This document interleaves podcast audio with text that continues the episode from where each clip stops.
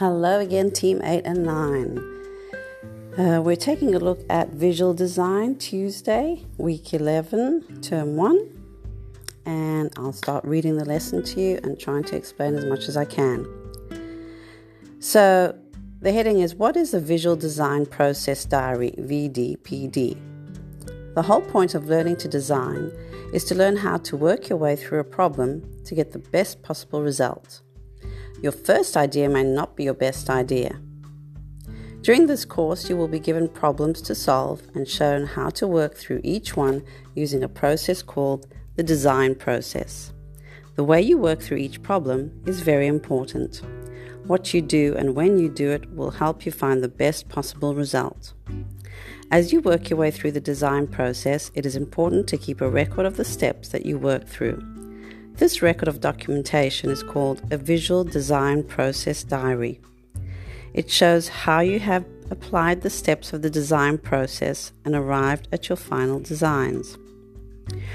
So, my suggestion for you would be to actually note down all your ideas and put the date on all those notes. That's, that's enough to show um, what you've been doing every single time you um, are working on your design. So it might be that on the 7th of April, which would be today while you're working on that, uh, you you just make some notes or some ideas, write them down with a date on there, and that will be part of your design diary. Okay, so let's take a look at Tuesday's design brief, what you need to do today. It's a continuation of the introduction on Monday. So please refer to the information presented on Monday and use the workbook provided and color pencils. So, design brief two. If you remember yesterday, you had to look at um, face painting. Today, you're taking a look at a different design brief.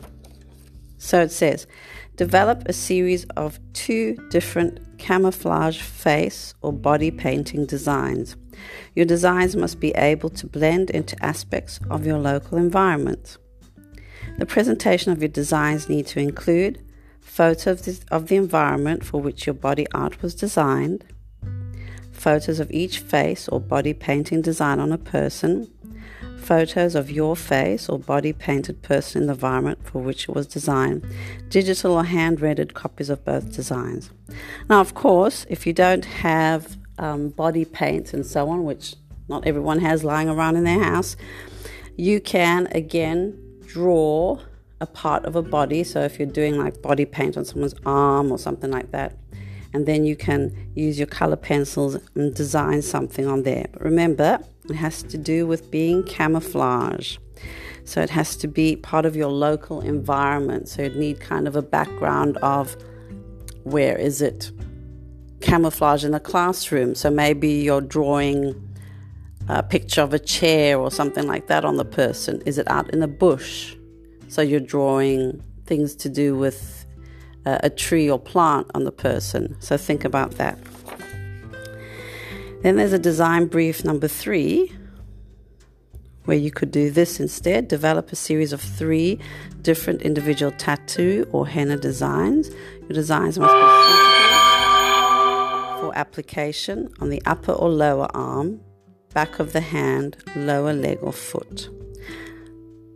Each design can be suitable for a different body part out of those listed each design is to be applied using a non permanent, non toxic medium such as acrylic paints, felt tip pens, gel pens, face, body paint, etc. Or maybe you have henna at home.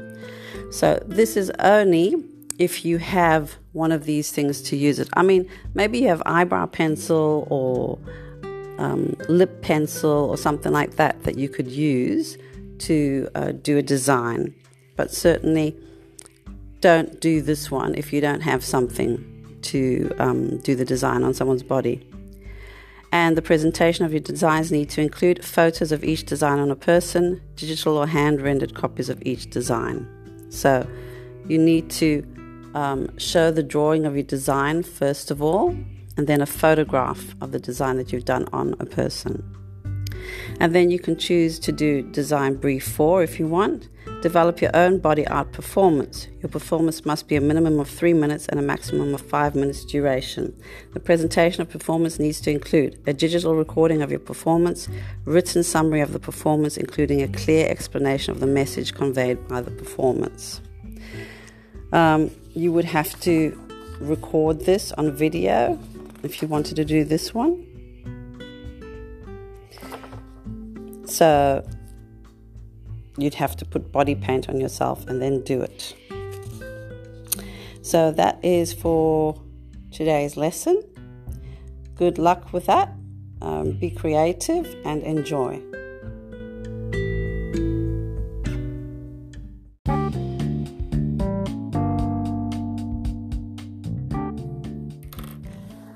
Hi again, Team 8 or 9. We're looking at uh, community and family studies for Wednesday, uh, week 11, term 1. So, we're continuing with things and factors affecting well being. It says, please write all answers on the sheets provided. Continue with information presented on Tuesday. So, you should have some sheets at the back of this page that I'm reading from that has some exercises. So, it says factors affecting well being. We have our flower again, as you remember, with well being in the middle, and all the other things surrounding it as to do with our well being, which is our spiritual world, cultural, emotional, economic, physical, and social. So again, it says Imagine a flower with six petals. If the flower loses a petal, you could say that it wasn't in the best state. Similarly, if parts of a petal are affected, then you could say that the flower doesn't look or feel as well as it should. The more petals that we that are affected, the more ill the flower will become, or in other words, the closer the flower will get to ill being. The flower can still survive even if one or two petals are affected, but it will not be in the best condition unless all the petals are looked after. It's the same when we look at the well being of people. The factors that affect well being are like the petals of the flower if we are not well in one, then others can be affected. So, if you go to the next page, there's an activity, activity three. It says research on the internet on well being. Write a definition and provide examples of each of the six factors that affect well being. So, the social aspect that affects well being, think of that. There are many, many things you can think about. What is social? What is part of your social work? World. At the moment, your social world might be quite small because you're working from home and you can't really go out. But you've got social media, you've got other ways of socializing. How are you being affected by not being able to leave home and only having access to that, for example? How about your physical well being? How does that affect you? And again, think of what's happening right now. Are you able to exercise much? How's it making you feel? Then, economic. Think of how our well being is affected depending on how much money we have or how much we have to be able to have food to eat or a place to stay. And then think of the emotional, cultural, and spiritual.